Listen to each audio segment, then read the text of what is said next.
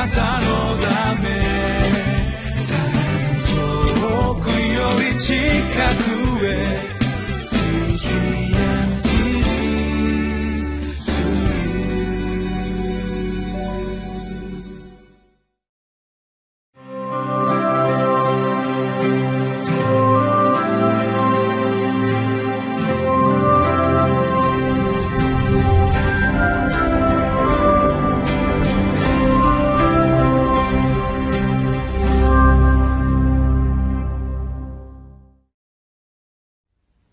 テレビをご覧の皆さん、こんにちは。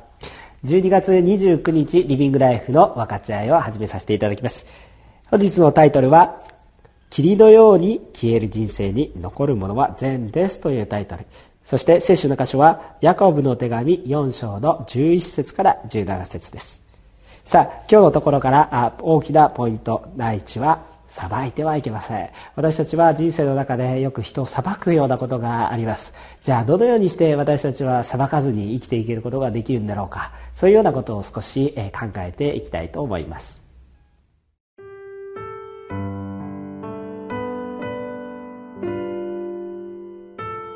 ヤコブの手紙4章11節から17節。兄弟たち互いに悪行を言い合ってはいけません。自分の兄弟の悪行を言い、自分の兄弟を裁く者は、立法の悪行を言い、立法を裁いているのです。あなたが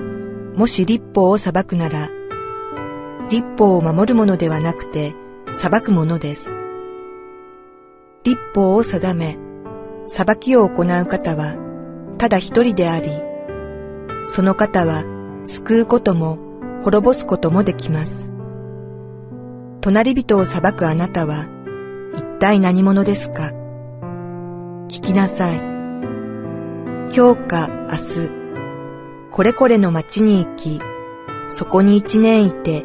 商売をして儲けようという人たち。あなた方には明日のことはわからないのです。あなた方の命は一体どのようなものですか？あなた方はしばらくの間現れて、それから消えてしまう霧に過ぎません。むしろあなた方はこう言うべきです。主の御心なら私たちは生きていて、このことをまたはあのことをしよう。ところがこの通り、あなた方は虚しい誇りを持って高ぶっています。そのような高ぶりはすべて悪いことです。こういうわけで、なすべき正しいことを知っていながら行わないなら、それはその人の罪です。それでは本文から恵みを分かち合っていきたいと思います。えまず11節このように書いてあります。兄弟たち、互いに悪行を言い合ってはいけません。このように書いてあります。悪口を言ってはいけませんということですね。この悪口っていうのがどこから来ているかっていうと、やはり人を裁く思い、自分は正しい、相手は間違っている。だからあの人は悪いよねという話になりやすいんですね。えー、続けて読みますが、自分の兄弟の悪行を言い、自分の兄弟を裁く者は、立法の悪行を言い、立法を裁いているのです。あなたがもし立法を裁くなら、立法を守るものではなくて、裁くものです。とこう書いてあるわけですね。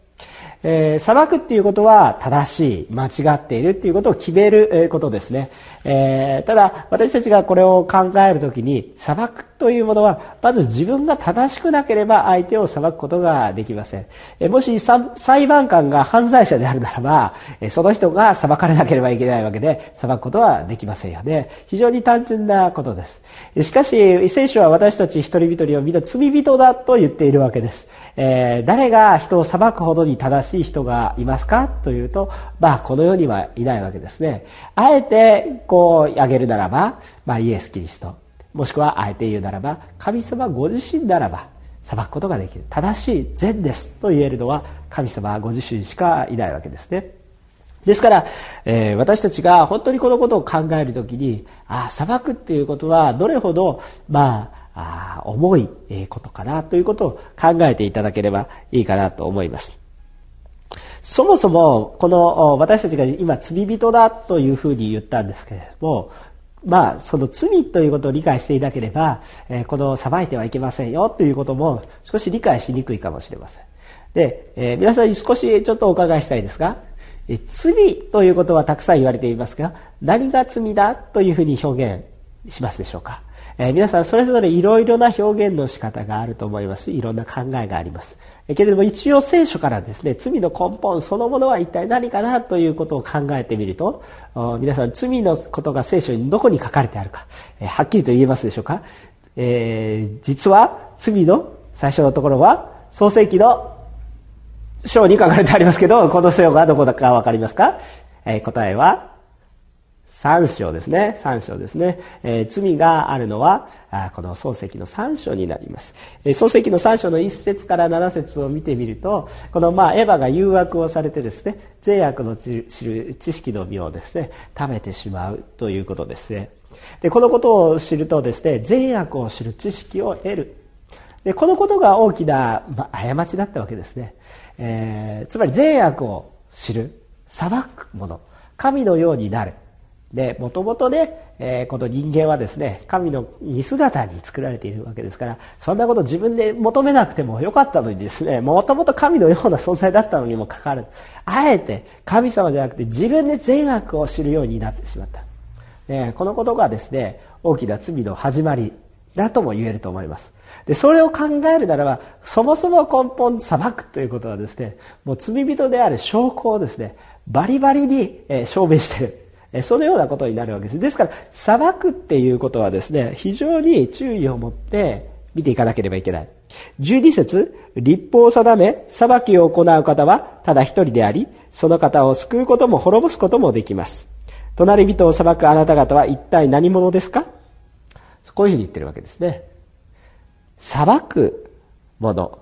あなたは一体何者ですか？自分を神だとでも思っているのですか？という強い表現だと思いますね。でこのことを考えるならば、えー、その先のことに、えー、見ていくと違うことが書いてあります。あなた裁くことではなくただひたすらに、まあ、善を行いなさいということを書かれてあるわけですね。で、えー、ここを見ると13節聞きなさい。今日か明日、これこれの町に行き、そこに一年いて商売をして儲けようという人たち、あなた方に、あなた方には明日のことはわからないのです。あなた方の命は一体どのようなものか、あなた方はしばらくの間現れて、それから消えてしまう霧に過ぎません。とこういうふうなこと書かれてあるわけです。いやそうですか。あこう自分たちは大丈夫だ。明日も計画をするし自分の人生は自分で決めていくんだそのように思っているかもしれませんけれどもあなたの命はそんなに確かなものじゃないですよ霧のようなものいつ晴れてしまうかわからないようなものですよと言っているだからそういうような人生のあっという間に過ぎていく一瞬のきらめきのようなこの人生の中において何をしていかないといけないというかこれが15節むしろあなた方はこう言うべきです。主の御心なら私たちは生きていて、このことを、またはあのことをしよう。主の御心、主の御心をこう求めていく。そのことが非常に大切になっていきます。ところが16節ところがこの通り、あなた方は虚しい誇りを持って高ぶっています。そのような高ぶりは全て悪いことです。こういうわけでなすべき正しいことを知っていながら行わないなら、それはその人の罪です。ということになるんですね。で、私たちがこの時に思いたいことがあります。えー、私たちもむしろいろいろなところで、えー、教会に仕えたり働いたり、えー、そういうふうにしていますけれども私たちはこう2つの対応をよくしがちになります。で私たちは悪口を言うのではなく使えるものになるべきなんですけれども、え時々、え悪口を言ってしまうわけですね。えー、あの先生の話はいい、えー、この先生の話はここが悪い、えー、この教会はここが良くてあの教会はこれが悪いというふうな感じで裁いたりもします。もちろん教会だけじゃなくて家庭の中においてもそのようなことがあるかもしれません。もちろんですね人に対して接する時に批判をする批評をするっていうことはその人や物事に対してですね多角的なこの見方を与えますので一概に悪いことはないと思います。だから批判そのもの批評そのものが悪だと言っているわけではありませんがしかしこのその心をしっかりとえー、まあ、吟味する必要があるわけですね。それは何かといったらこの批判には2つの種類があるかなというふうに思います。一つは愛情にあふれて肯定的でそれを支えるような批判ですね。その人のためを思った批判。これが一つあります。でももう一つの批判は何か。その人を罠にはめ。そして何か否定的にその人を蔑むようなこういうその人をトラップにはめるようなそういう批判というものがあります。この前者の方の本当に肯定的な批判というものはその人の徳を高めたりまたその所属する共同体の徳を高めたり家族の徳を高めたりします。しかし否定的な批判というものは正しいことを言っていたとしたちもその人を低く下げまたどんどんどんどん落ち込ませるようなそのような働きをしてしまいます。でここはどこから来ているかって言ったら私たちの高ぶりから来ます。お前はできていないだろ？お前はできていないだろ？俺はやってるのにお前はできていないだろ？そのようにですね、え思ってしまうそのことがあります。この根本は何ですか？私は正しい。あなたは間違っている。そういう傲慢さから来ています。そうではなくて私たちはまず謙遜にあって神様の前に謙遜にあって主の御心は何かな私にできることは何かなこれを考えていきたいなそのように思うわけです。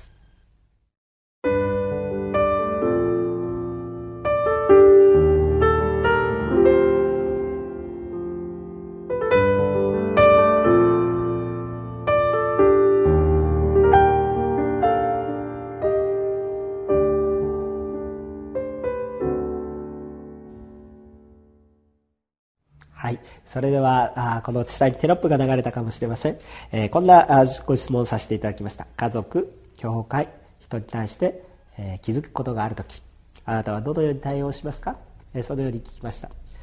え私たちがあいろんなこと気づきます、えあの人はあそこが足りない、えこの牧師はあそこが足りない。この教会はあそこがダメだ。私の親はここがダメだ。私の息子はもっと勉強したらいいのに。いろんなことを考えるかもしれません。でもそれが気づいた時にあなたが批評するのではなく批判するのでもなく悪い意味で批判するのでもなくあなたがもしそれを気づいた時には神様がそのことを気づかせてくださったんじゃないでしょうか。ですからあなたは批判して批評してそこにふんぞり返っているのではなくてそこに足りないところを気づいた。神様が気づかせてくださった。それならばあなたが働くものに使えるものになったらいいんじゃないでしょうか、えー、牧師先生の話を批判できるようなぐらいの人であればあなたがメッセージできる人だということです。ですから別に教会でメッセージしなくてもいい。でも与えられた人その人に伝道する時にそれを学んで言ったらいいわけですね。牧師先生に何か気づくところがあってこれ聖書的なんでしょうか？とか言って疑問に思う時はその牧師先生の徳を下げないように本当に自分の質問としてお伺いされたらどうでしょうか？教会の徳を高め家族の徳を高め、えー、兄弟姉妹の徳を高める私たちとなっていきたいな。そのように思います。